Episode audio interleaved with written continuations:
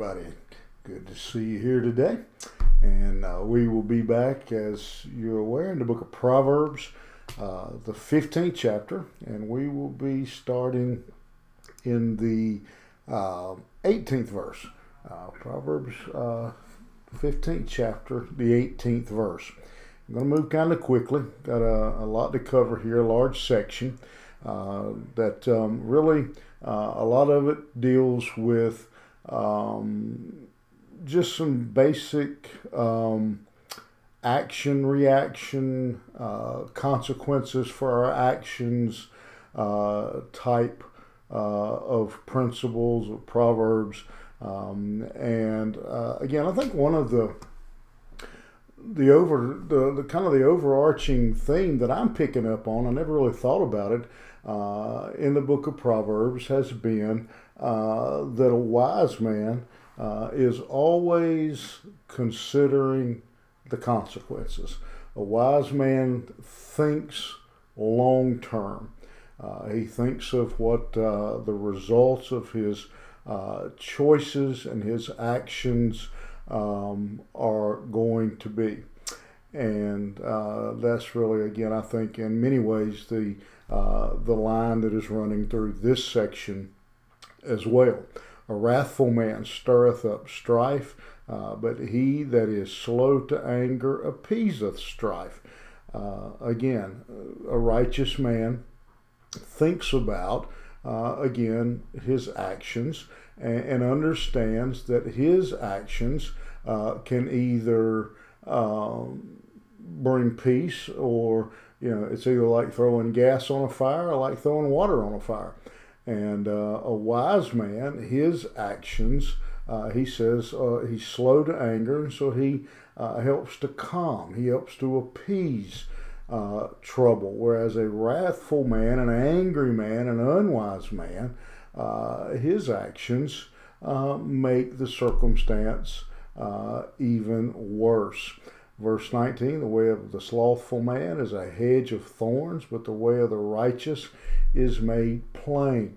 Uh, the righteous man, because of his actions, because of his decisions, because of his wisdom, uh, finds the road easier, finds life to be uh, simpler, uh, finds the road to be uh, plain, he says. Uh, whereas a slothful man, a lazy man, an unwise man, uh, finds his path uh, to be overgrown uh, with thorns. And as I think about that, I think about some of the people uh, over my lifetime. I think about people who I have worked with um, who seem to always be complaining uh, about their situation, their circumstance, what they were up against. Uh, but to those of us on the outside looking, um, we're looking and thinking, you know, it was your bad decision making, it was your laziness, it was your, you know, that that caused, you know, those problems. Uh, and so Solomon says, a wise man, he just finds life easier uh, because again, he's making better decisions. A wise son maketh a glad father, but a foolish man despiseth his mother. Um, and here again, it uses the phrase father and mother. Um, it's not specifically meaning that you know that a wise son makes the father happy and a unwise son makes the mother unhappy, uh, but it's talking about parents in general. Uh, that um, a wise son, uh, he is going to uh, to make his uh, father um, happy, going to make his parents uh, proud, going to please them. Whereas the foolish man breaks the heart uh, of his parents. Folly is joy to him that is destitute of wisdom, but a man of understanding walketh uprightly. Uh, that road, that uh, broad road that the wise man found a moment ago in that proverb, uh, he says the wise man stays on that road. Uh, the foolish man chooses uh, he chooses to go on the bad road. He chooses the hard way. Without counsel, purposes are disappointed, but in the multitude of counselors, they are established. Uh, again, we've seen something along this line a couple of times that a wise man is a wise man is wise enough to find other wise men uh, to give him more wisdom, uh, whereas the foolish man generally thinks he knows everything already. Uh, and so he doesn't look for a reply, doesn't look for any input. Uh, he thinks he already knows everything. A man hath joy by the answer of his mouth, and a word spoken in due season. How good it is! Uh, a wise man gives uh, the right answer, uh, but also not doesn't just give the right answer, but notice this is in due season. He gives the right answer at the right time. Um, you know, um, he, he, doesn't answer, you know, the question tomorrow that needed to be answered today. A wise man is one who can give uh, uh, uh, is one who can give you wisdom at the right time.